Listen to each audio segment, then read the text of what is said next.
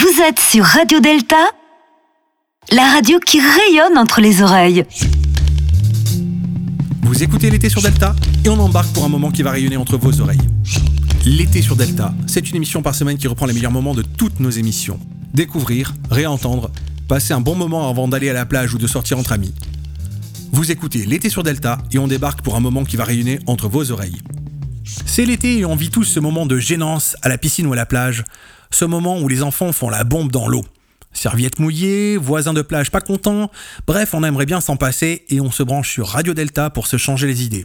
C'est un peu un sujet connexe qui sera traité par les pierres brutes, car il sera question de bombes pour parler de graffiti. Et c'est leur invité, le graffeur Écrase, qui va tenter de répondre aux questions de Adrien Dutout. Vous l'aurez peut-être deviné, chers auditeurs, ce soir, nous parlerons du graffiti. Et oui, on est jeune, on est vif, on ose, on parle du graffiti chez les maçons. Alors, le graffiti, tout le monde connaît, tout le monde en a déjà vu, mais pour beaucoup, la connaissance de ce qu'est véritablement le graffiti est assez floue. Beaucoup de préjugés, simples dégradations pour certains, véritable art urbain pour d'autres, qui ont peaufiné leur technique au fil des années. Émission numéro 7, c'est ce soir, c'est maintenant, et avec grand plaisir pour nous, nous avons l'éminent, célèbre graffeur Écrase qui est avec nous. Salut Écrase. Salut. Alors, dis, première question moi qui me vient, qui est un petit peu bête peut-être, pourquoi Écrase ? Il n'y a pas plus de raison que ça, c'est juste j'ai trouvé ce nom en fait, déjà il faudrait situer le contexte, hein, j'étais minot. C'est-à-dire quel âge ? Je devais avoir 13 ans, 12-13 ans dans ces eaux-là, donc tu cherches toujours en fait un nom un peu qui est percutant, équivoque, on va dire, pour moi on va dire. Et j'avais trouvé ce nom-là, parmi plein d'autres, hein, j'avais choisi plein de noms, et en fait, c'est celui-là qui est ressorti. D'accord. Et il est percutant, en fait, pour moi. Tu en utilises d'autres Oui, au fil des années, j'en ai utilisé d'autres, mais au début, non, j'ai choisi que celui-là. D'accord. Alors, avant de rentrer vraiment dans le détail, j'ai besoin que tu m'éclaires un petit peu, et peut-être nos auditeurs et puis d'autres personnes, à savoir démystifier un petit peu la chose. Moi, j'entends graffiti, j'entends tag, ces choses. Est-ce que tu peux clarifier un peu qu'est-ce que c'est ? Si je te pose la question simplement, c'est quoi le graff ? Qu'est-ce que tu réponds ? C'est quoi le graff ? Le graffiti, en fait, c'était une expression, en fait, on va dire écrire son nom pour le graffiti writing en fait, comme nous en fait on appelle nous le graffiti writing, ce qui est différent en fait du graffiti au sens large comme tu l'as évoqué tout à l'heure de l'histoire du graffiti dans l'époque romaine que tu l'as dit, tout à fait, qui a été utilisé aussi pendant l'armée. Il y avait Kilroy qui marquait en fait son nom aussi sur les bombes et compagnie. En fait, nous, ce qu'on appelle le graffiti writing, c'est vraiment se donner un nom, donc, et de taguer et de graffer son nom partout, sur toute surface possible, propager son nom un peu comme la publicité pour le faire. Pour la population, on va dire. D'accord, et ça c'est typique disons que ça a apparu c'est l'époque moderne, ça n'a rien à voir avec le graffiti dont je pouvais parler dans l'époque ancienne, l'Antiquité, etc. Non. C'est quelque chose qui est propre à notre temps, et ce qu'on pourrait appeler le graffiti aujourd'hui, du coup, c'est comme tu dis, la propagation de son nom. Voilà, ouais, c'est ça. D'accord, et ça c'est arrivé comment ? C'est la naissance un peu On rentrera vraiment dans le détail peut-être tout à l'heure, mais si tu pouvais nous toucher un petit mot sur la naissance de ce qu'on appellerait le graffiti moderne. La naissance, du coup, à New York, tu parles, je pense, hein, c'est ça ? Ah bah oui, alors la genèse, carrément. Du coup, ouais, voilà, en fait, on peut rentrer un peu dans le sujet, juste vite fait, de dire que le graffiti, en fait, le graffiti writing, en fait, est né à New York, en fait, dans les années 60, dans le quartier de Spanish Harlem, avec des jeunes, en fait, qui s'amusaient à écrire leur nom un peu partout. Leur nom, en fait, qui s'était donné, en fait, avec le numéro de rue, parce qu'ils habitaient dans une rue, donc ils associaient toujours leur nom avec leur rue, et ils l'écrivaient un peu partout, et surtout aussi dans le métro en fait, de New York. Et on arrive vraiment à cibler, on sait que c'est parti de là, de ce quartier, et de là, ça s'est propagé ce style-là. Oui, parce qu'il y a eu des photos qui ont été faites, et des documents hein, en fait, qui ont été trouvés en fait, là-dessus. Et du coup, là ça m'interpelle, mais il y a une culture un peu de l'anonymat, par définition, puisque c'est quelque chose qui... Oui, bien sûr, en fait, tout le monde en fait, se choisit un nom en fait, pour exister, on va dire, et de trouver Voilà, un nom. Je ne peux pas le dire plus que ça, en fait.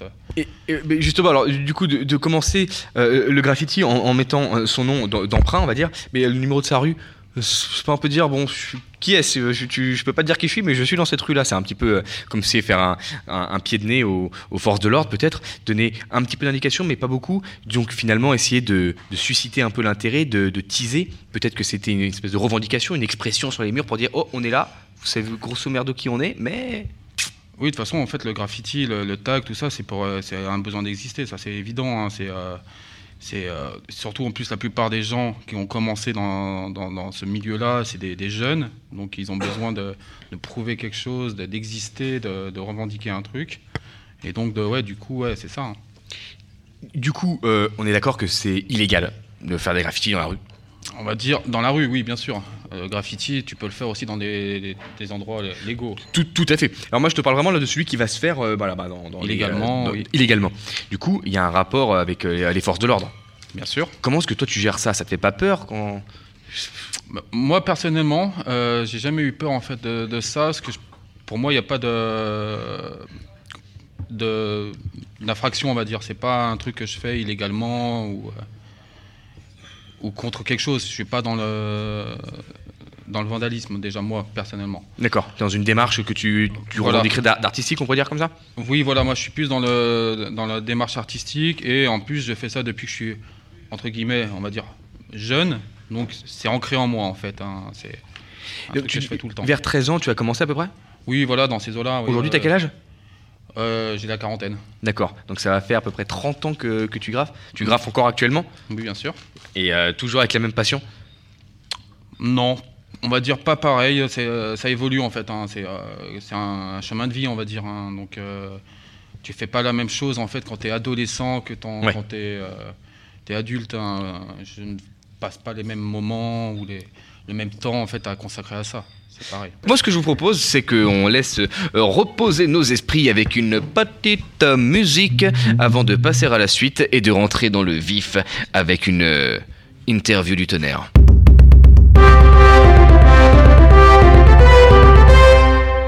« 1624. Monseigneur Gilles, évêque envoyé par le pape, arrive sur Paris. Il souhaite réunir les instances religieuses du moment, les huiles de la région parisienne. »« Oula, sœur Marie-Françoise, la bien nommée. Fais-moi quérir d'urgence l'abbé Patrick. » J'ai des nouvelles du Saint-Père de la plus haute importance. C'est-à-dire que Patrick est actuellement indisponible, puis-je lui laisser un message ? Où diantre peut-il être ? Il est au Bois de Vincennes, une histoire de footing matinale, je crois. Castantienne, fais-moi demander Père Benamou. Il fera aussi bien l'affaire, bien que son latin laisse à désirer, je dois dire. Il est lui aussi au Bois de Vincennes, une question d'herbier, si je me souviens bien. Bien, alors, Père Jean-Laurent, il doit être en cuisine. Bois de Vincennes pour les champignons. Père Daniel. Bois de Vincennes. Père Raymond. Bois de Vincennes. Père Jean-François, alors. Bois de Vincennes. Père Noël. Dispo qu'entre le 24 et le 25 décembre. Père Collateur. Bois de Vincennes. Bon. Allez donc me trouver le jeune moine breton Yann. Ah, lui, il a passé la nuit au Queen, il n'est pas encore debout. Monseigneur Gilles, assez remonté de ne pas trouver ses poteaux à leur poste, demande une entrevue avec le roi, histoire de savoir ce qui se passe dans le Bois de Vincennes. Mon bon roi, j'ai comme des inquiétudes sur ce qui pourrait se passer dans le Bois de Vincennes actuellement. L'intégralité de mon équipe s'y rend très fréquemment, je ne sais quoi penser. Monseigneur Gilles, je comprends avec aisance votre requête, et je dois dire que moi-même, je suis très préoccupé par le Bois de Vincennes ces derniers temps. Madame de Montespan me rapporte que les ouvriers devant se rendre sur la construction de mon nouveau château à Versailles, y passent beaucoup de temps eux aussi. Peut-être devrions-nous, sire, nous y rendre afin de constater les raisons de cette concentration soudaine dans le bois. Très bonne idée, Gilles. Disons demain matin, tenue pour un petit footing. Je vous préviens, depuis la dernière fois, j'ai fait des progrès, hein. En plus, je me suis acheté une Fitbit, je vois mes perfs augmenter jour après jour. J'ai une patate, moi, en ce moment. Ni une d'ailleurs. Gilles et le roi sont au petit matin à l'orée du bois. Bon. Mon Gilou, on commence calmos, hein, 2 km à petite foulée, puis on augmente progressivement sur 1 km, et on finit sur 2 km au pas de course. Ok, sire, mais je tiens à vous dire que le Saint-Père m'a offert une paire de runners dernier cri, je vais vous tataner la gueule grave. Oh, c'est qu'il répond l'effronté, hein. Le dernier arrivé au bosquet de lauriers est une poule mouillée. Mais devant les lauriers ? Effectivement, à papa, puis ils vont où les loulous ? Moi, je suis le roi de France, je vais où je veux, madame, hein. Ah, oui, c'est ça, et moi, je suis Bonnie Tyler. On balance la caillasse si on veut rentrer, sinon on passe son chemin. Pas de voyeur dans mon bois, hein, Sti ? Sire, je pense que le seul moyen de comprendre ce qui se passe derrière ce mur de laurier, c'est encore de payer. Très bien, alors payez, mon cher Gilles. J'ai oublié ma bourse au palais, je vous rembourserai plus tard. Ouais, c'est toujours pareil avec lui. Bon, je vous dois combien ? Effectivement, pour toi, le mignon sera demi-tarif, ce qui nous fait 50 piastres.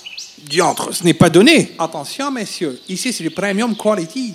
la grande classe américaine, all inclusive. Alors, bon séjour dans notre établissement. Le roi et Gilles, là, furent stupéfaits de voir toute la place de Paris dans de petits bosquets en charmante compagnie. Mais père Patrick, que faites-vous donc? Et dans cette position qui plus est? Auda Augusta, per Augusta, monseigneur. Ah oui, effectivement, c'est étroit, hein. Mais si, allons, ça va bien. Constate, Gilles, je constate. Je serais vous, je regardais par là, car je crois reconnaître votre maître d'œuvre avec certains ouvriers. Mais c'est donc bien vrai.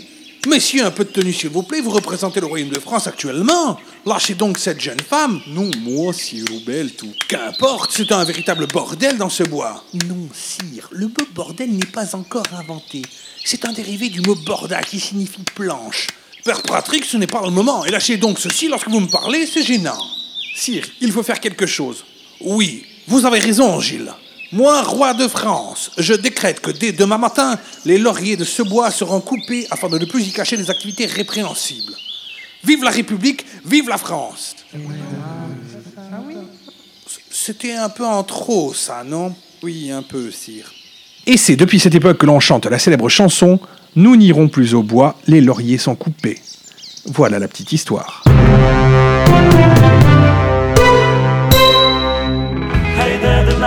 What's it like in New York City? I'm 1,000 miles away, but girl, tonight you look so pretty, yes you do. Times Square can shine as bright as you, I swear it's true. Hey there Delilah, don't you worry about the distance, I'm right there if you get lonely, give this song another listen. Close your eyes, oh, listen to my voice, it's my disguise, I'm by your side. What you do to me, what you do to me, what you do to me, what you do to me, what you do to me, oh, it's what you do to me, oh, it's what you do to me, it's what you do to me, what you do to me, what you do to me, what you do to me, what you do to me. Hey there Delilah, I know times are getting hard, but just believe. Someday I'll pay the bills with this guitar. We'll have it good, we'll have the life we know we would. My word is good. Hey there Delilah, I've got so much left to say. If every simple song I wrote to you will take your breath away, I'd write it all. Or even more in love with me and fall, we'd have it all.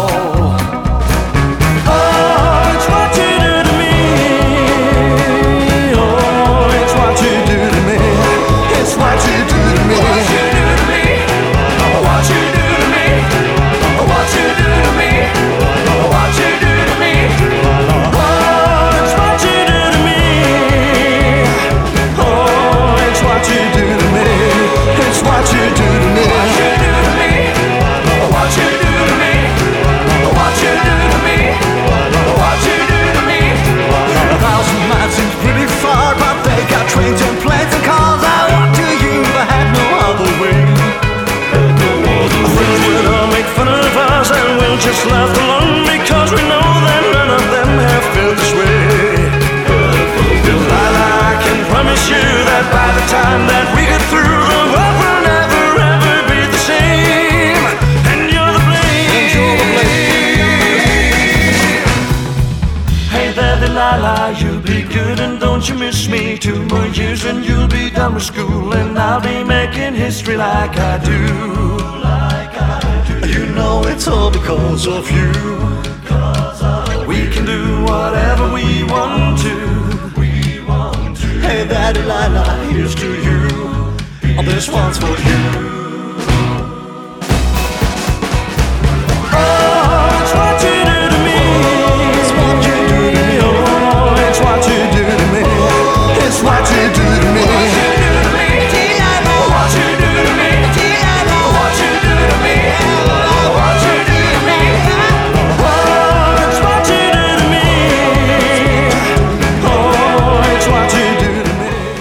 Giacometti, c'est un nom qui résonne presque familièrement à tous les francs-maçons lecteurs. Mais le Giacometti qui nous intéresse présentement, c'est le sculpteur. C'est dans l'émission Deux colonnes à la une que Anka Visdei était venue pour présenter son livre Assaise et Passion sur le sculpteur Giacometti. Aujourd'hui, nous allons recevoir Anka Visdei qui vient d'écrire un livre sur Alberto Giacometti qui s'appelle Assaise et Passion aux éditions Odile Jacob. C'est good, nos deux colonnes ne font plus qu'une. L'émission angélique peut commencer au centre de l'univers Radio Delta. Toute l'équipe de Deux colonnes à la une sur Radio Delta revient dans un instant. Alors ce soir, on va attaquer un thème tout à fait inédit, l'homo ignaciticus chez Giacometti. Alors non, on va pas parler d'Antoine Marcasse, des aventures du commissaire, il s'agit pas d'Éric Giacometti, non, il s'agit d'Alberto Giacometti, l'artiste, le sculpteur de renom. Et pour cela, nous recevons une invitée spéciale qui vient d'écrire un livre sur Giacometti, Assaise et Passion aux éditions Odile Jacob. Donc, bienvenue à toi, Anka Visdei. Anka vient d'écrire un livre sur Alberto Giacometti qui s'appelle Assaise et Passion. Et notamment, elle a écrit pas mal de livres toute sa vie, avec souvent des thèmes très, très féminins. Et ça, on peut en reparler. Et ce qui est intéressant, c'est que les sculptures de Giacometti étaient des... on se souvient beaucoup d'hommes très minces et très longilignes, mais il y a eu une époque où il a fait beaucoup de femmes. Donc voilà. Donc, il a commencé par la femme qui marche avant l'homme qui marche. Voilà. Hein. C'est exactement comme dans l'histoire de l'humanité. Voilà, c'est exactement ça, c'est le problème. Mais bon, surtout, c'était à cette époque-là, je pense que c'est assez commun, mais commun pour des hommes exceptionnels, puisque Picasso, c'est un peu la même chose et tous les cubistes. Mais je crois qu'il était surréaliste d'abord, Giacometti. Oui, il a eu plusieurs périodes et c'est exactement ça la vraie réponse. Tous les arts premiers, en fait. Exactement. Toute l'importance des arts premiers, parce que c'est vrai que quand on voit une exposition de Giacometti, on est frappé par l'importance des arts premiers. Et ensuite, il termine par l'Antiquité, parce que ça ressemble un peu aux Étrusques, quand même. Je ne pense pas que ça soit dans ce sens-là. Je pense que ce que tu dis est tout à fait juste. C'est un des rares sculpteurs et artistes qui ont refait toute l'évolution de l'humanité. Son père était peintre et son père était peintre post-impressionniste. Donc il a commencé dans l'atelier du père qu'il adorait, qui a senti le génie. Il a commencé par faire du post-impressionnisme. Après, il est allé faire des études en Italie. Là, il a découvert les Étrusques. Il y a des gens qui disent qu'il a tout volé aux Étrusques. Pas du tout. Non. C'est des histoires comme les Boyle Marriott et tout ça. Au même moment, dans deux endroits du monde, il y a deux personnes qui ont exactement la même idée parce que simplement, l'époque est prête. C'est les Étrusques qui ont volé à Giacometti, en fait. On pourrait dire ça. Ils avaient une avance de 3000 ans, ils ont déjà vu que Giacometti allait arriver. C'est d'ailleurs ma théorie que je vais exposer bientôt dans ce truc. C'est la physique quantique. C'est la faute de Bogdanov. Puis c'est Einstein. Les temps sont concomitants, bien entendu. Hein. Et effectivement, après, il a adoré les Égyptiens, les Mésopotamiens, mais on a un voyage à travers ça. Et au fond, son problème crucial... parce que c'était dans une quête, c'est pas à vous que je vais apprendre. C'est-à-dire qu'il a la tête, sa tête se sculpte et son corps se sculpte. Alors ça va vous faire penser bien sûr à la pierre. Et si on voit ces photos de jeunesse, c'est la pierre non dégrossie. Et si on voit les photos à la fin, ils ressemblent totalement à ces sculptures. Mais c'est vraiment sur le plan symbolique, on ne pourrait pas inventer mieux. Donc effectivement, son rêve était de montrer la réalité comme il la voyait. Il était figuratif. Il a fait 7 années de cubisme et de dadaïsme et de surréalisme, parce que ça, il l'avait pas eu chez son père. Ça, c'était une tendance nouvelle, et après, il est revenu au figuratif, et là, nous rentrons dans ce que Stanislas évoquait, homme et femme, et c'est très étrange, c'était un mec qui avait une sexualité intense, très dirigée vers les prostituées, parce qu'il était... c'était Montparnasse en même temps. C'était Montparnasse à fond. Mais, par exemple, il n'a pas goûté à la bisexualité, qui était un truc, à l'époque, il y avait une ouverture de tout point de vue. Mais comme c'était donc un protestant de langue italienne. Déjà, ça fait certaines choses. Il avait une mère très forte, qui dirigeait toute la fratrie, y compris le frère Diego, qui a été finalement toute sa vie un peu son praticien. Et il avait découvert à l'âge de 17 ans, à cause d'une maladie infantile, qu'il était stérile. Et dans son esprit... de Suisse, italien, du Val Bregaglia, le fait d'être stérile lui interdisait le mariage. Ce qui fait que sa sexualité s'est orientée totalement vers les prostituées. Ce qui, quelque part, était très honnête par rapport à son idée de fonder une famille ou pas la fonder. Il dit d'ailleurs des choses qui sont très troublantes, même pour une féministe, qui sont très justes, qui dit « Les prostituées, c'est les plus honnêtes des femmes, elles vous présentent l'addition d'abord ». Et j'y ai pensé parce que vous m'avez fait l'immense plaisir de diffuser du Brel avant, et je pensais aux Biches de Jacques Brel, qu'il y a à peu près la même chose, car les putains, les vrais, c'est celles qui font payer, non avant mais après. Donc vous voyez la similitude de pensée, parce qu'une féministe peut tout à fait accepter. Hein. Bah, d'ailleurs j'invite les personnes qui se déplacent, qui visitent Montparnasse, à aller du côté d'un restaurant qui s'appelle le Parc aux Serres, parce qu'en fait on a masculinisé le nom du restaurant parce que ça s'appelait le Parc aux Biches, parce qu'en fait c'était un grand bordel et c'était le restaurant du bordel. Et les femmes, on appelait ça les biches. C'est pas là où il y a des chimelles aujourd'hui ? Non. Et bien justement, la chanson de Brel s'appelle Les Biches et il dit qu'elle chasse le cerf. Ah, mais je suis très heureuse. Mon parent n'est plus ce qu'elle était, mais je vois qu'il y a de l'évolution, que je suis heureuse de constater. Venir dans votre émission, c'est se renseigner donc, sur la vie en général. Donc il n'y a pas eu d'aventure homosexuelle chez Giacometti ? Non, non, non, pas trop. Un soupçon. Et ce qui est très intéressant, c'est qu'au fond, dans sa sculpturale, on peut dire qu'il y a le dénominateur commun entre hommes et femmes, et ça serait juste Stanislas de suggérer, c'est qu'il y a un moment où on n'en fait même plus de différence entre hommes et femmes. C'est ce que j'ai remarqué. La question d'androgyne. Ces sculptures sont asexuées. Asexué total, et pas un asexué stérilisé, mais un asexué qui nous ramène à quelque chose de très commun. Giacometti n'était pas juif. Il a passé la Deuxième Guerre en Suisse, en revenant auprès de sa mère. Mais je trouve que pour la plupart d'entre nous, les femmes de Venise ou ces derniers qui marchent, sont l'image du XXe siècle de l'immense tragédie qui nous est tombée dessus avec les camps. Et je trouve qu'il a, peut-être justement parce qu'il venait d'un pays neutre, il a donné l'image de ça, qui n'est pas une image trop naturaliste comme c'est dans ce que MacArthur a filmé et tout, mais qui est une image vraiment de la tragédie du XXe siècle. De l'anéantissement du sexe, de la condition sociale, la condition professionnelle de l'homme, lors d'une sorte de folie identitaire. Et Dieu sait qu'on en a connu dans le XXe siècle, et politiquement, au moins deux des deux bords. Alors, on parle de prostituée, mais dans le sous-titre de ton livre, effectivement, il y a un mot qui m'interpelle, c'est le mot ascèse. Oui. Effectivement, est-ce que Giacometti est un ascétique ? Bah, quelque part, oui, comme ça. Parce que le simple fait de s'interdire les femmes non tarifées, c'est aussi une manière de protéger son œuvre. J'aime beaucoup Brel, donc je m'étais intéressée, j'ai eu la chance de voir le compositeur de Brel, François Robert, qui était un ami intime, malheureusement passé à des échelons supérieurs en ce moment. Et il m'a expliqué que Brel avait que des aventures qui n'étaient pas en séducteur, qui étaient en romantique. Il avait que des aventures très brèves, parce qu'il voulait faire des femmes, de sa femme officielle, et des aventures brèves et pas intéressantes, un rempart pour protéger son art. Et je pense que pour Giacometti, c'est pareil. Soyons très, très francs. Un art, s'il est exercé dans des conditions de totale soumission et de totale implication, et une vie personnelle réussie, ce sont deux maîtres trop exigeants pour être servi en même temps. Ou alors il faut être génial ou extrêmement fort, ou alors séparer sa vie en deux époques. Et je pense que Giacometti a fait ce choix-là. Donc le choix des prostituées, qu'il traitait d'ailleurs très bien. S'il parlait avec une prostituée dans un bar, s'il lui prenait une heure, il lui payait l'heure. Parce que pour elle, c'était une heure de travail. Elle perdait une heure de travail. Là, on trouve aussi le sens de l'honnêteté protestante et de la logique même, et aucun a priori moral, puisqu'on parlait justement... Voilà, Giacometti était un homme qui parlait en son nom. Le service que les prostituées lui apportaient, en le laissant se concentrer sur son œuvre, lui suffisait. Il a épousé une très jeune femme à laquelle il a tout légué, qui a défendu son œuvre. Je crois qu'il a dû avoir des rapports sexuels avec elle 2 ou 3 fois. Il l'avait choisie comme une sorte d'héritière qui allait projeter plus loin. En revanche, et là ça m'a beaucoup consolée quand j'ai écrit le livre, la dernière année de sa vie, c'était un tout jeune homme, il avait 65 ans. Il est mort en 66, et la dernière année de sa vie, il est tombé très amoureux d'une aventurière, comme dirait Brel, une 3/4 putain, donc, mais seulement les 3/4. Hein. Et puis là, il a eu un amour fou, et elle a eu un amour fou pour lui. Donc il est arrivé in extremis à vivre la passion. Après une vie d'ascèse, il se savait condamné. Et après une vie d'ascèse, il s'est permis de tomber amoureux de cette Caroline assez extraordinaire, qui a fait d'ailleurs le sujet du roman de Franck Maubert, Le dernier portrait.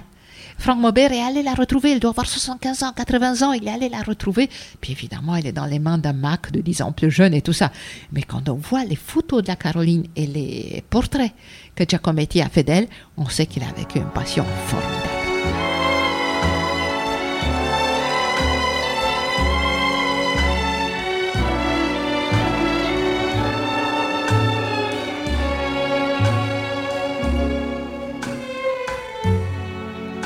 put a spell on you.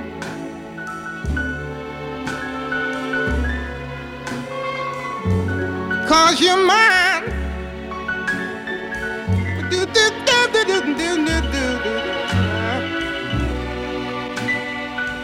better stop the things you do. I ain't lying. No, I ain't lying.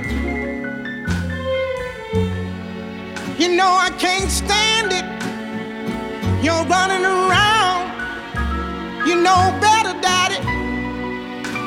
I can't stand it 'cause you put me down.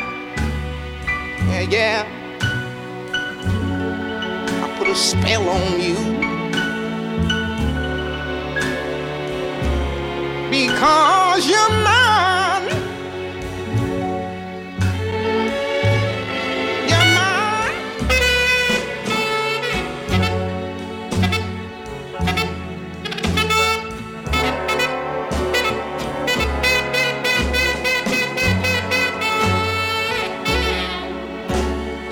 yeah. Oh, yeah.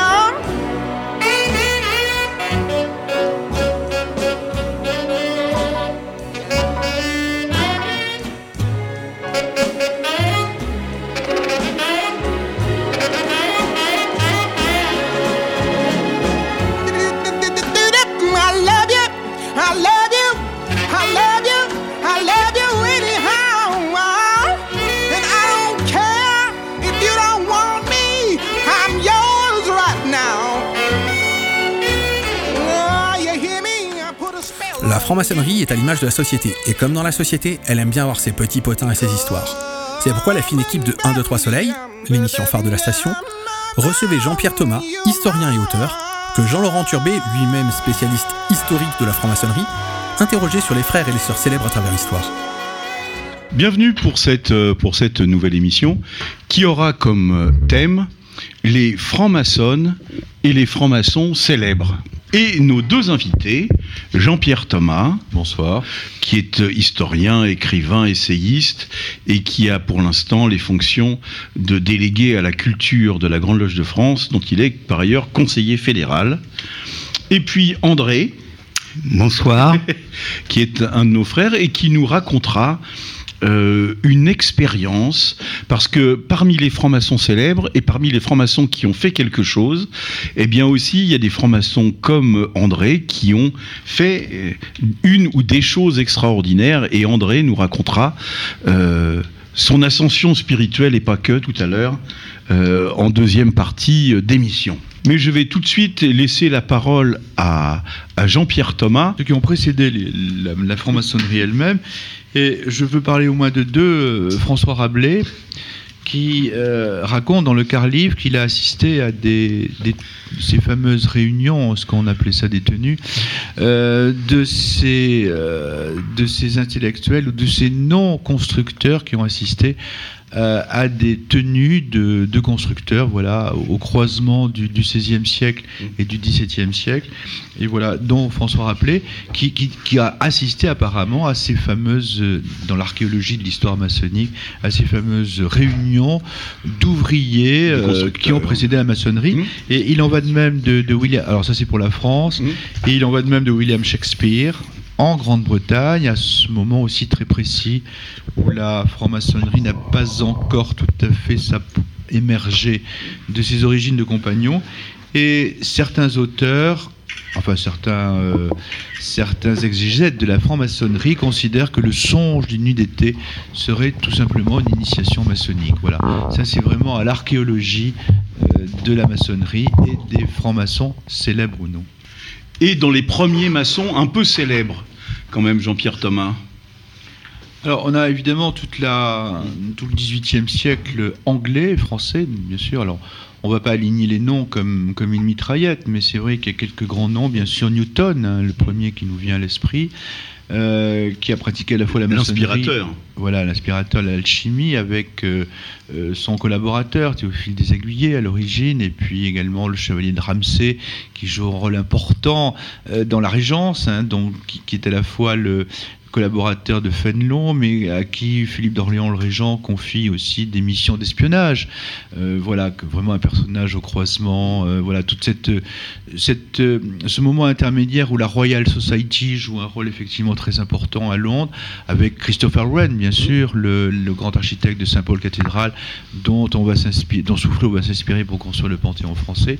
Voilà, tout ce qui est ce XVIIIe siècle, avec bien sûr Montesquieu, initié à la Horse Taverne, avec un certain Jean-Baptiste de Sade, un petit marquis bien connu qui est le père d'un autre marquis qui sera encore plus connu, dont en revanche lui on n'a jamais très bien su s'il était franc-maçon, mais comme il était prisonnier surtout. Ouais, comme il était un peu asocial, on peut supposer qu'il ne l'était pas, mais son père effectivement l'était. Oui. Montesquieu. Alors c'est vrai que lorsqu'on dit le marquis de Sade était franc-maçon, j'allais dire oui ou non, oui et non à la fois. C'est-à-dire que le marquis a été franc-maçon, mais c'était le père de Donatien. C'était son père, oui, absolument. En France, peut-être, après Montesquieu, il y a quand même des personnages assez importants du royaume qui vont avoir des fonctions maçonniques importantes. Je pense à Philippe d'Orléans, par exemple. Voilà, toute la noblesse française est maçonne. Oui. Il faut savoir qu'on n'a jamais autant maçonné à la fin du XVIIIe siècle à Versailles. Il y avait 25 loges à Versailles. Il y avait les musiciens du roi qui avaient une loge, il y avait la chapelle du roi qui en avait une autre, la loge des ministres, etc. On a même dit que les trois frères, Louis XVI, le comte de Provence, le comte d'Artois, les trois futurs derniers rois... Louis XVIII, Charles X. Voilà, ont été maçons. En tout cas, il y avait la loge des trois frères. Donc, est-ce que Marie-Antoinette l'était? Personnellement, je le pense. Hein, vous savez que Il pleut bergère de Fabre des Blantynes. C'est probablement Marie-Antoinette à Trianon confrontée au problème de la Révolution. On a toute la noblesse de France. Et là, je veux juste corriger deux erreurs.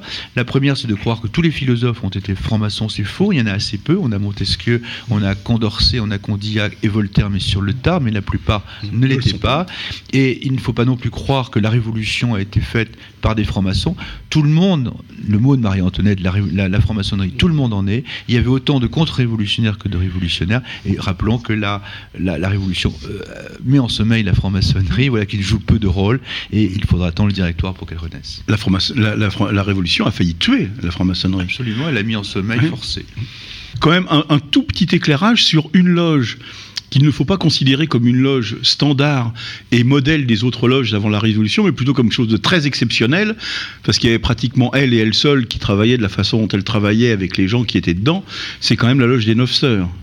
Il faut, oui, quand même, quand même en dire un mot, là, Jean-Pierre. On trouve tout le monde, on trouve tout le tout Paris acheté par Helvétius. Voilà, le tout Paris de l'époque qui est d'Helvétius, Franklin qui tient le deuxième maillet.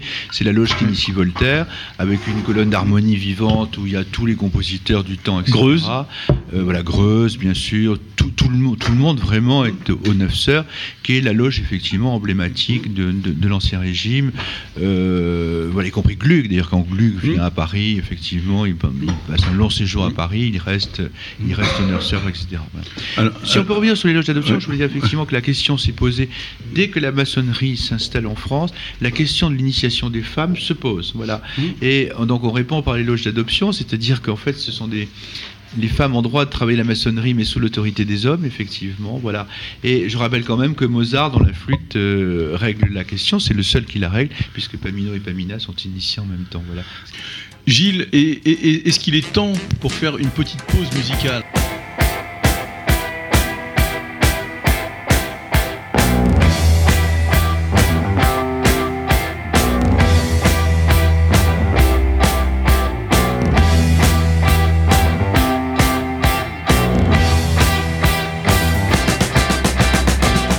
Retrouvez l'intégralité des émissions en podcast sur www.deltaradio.fr. N'oubliez pas de vous abonner à nos podcasts via iTunes en suivant le lien en bas de page. C'est tout pour moi. Vous avez écouté L'été sur Delta et à la semaine prochaine. Radio Delta, la radio qui rayonne entre tes oreilles. Radio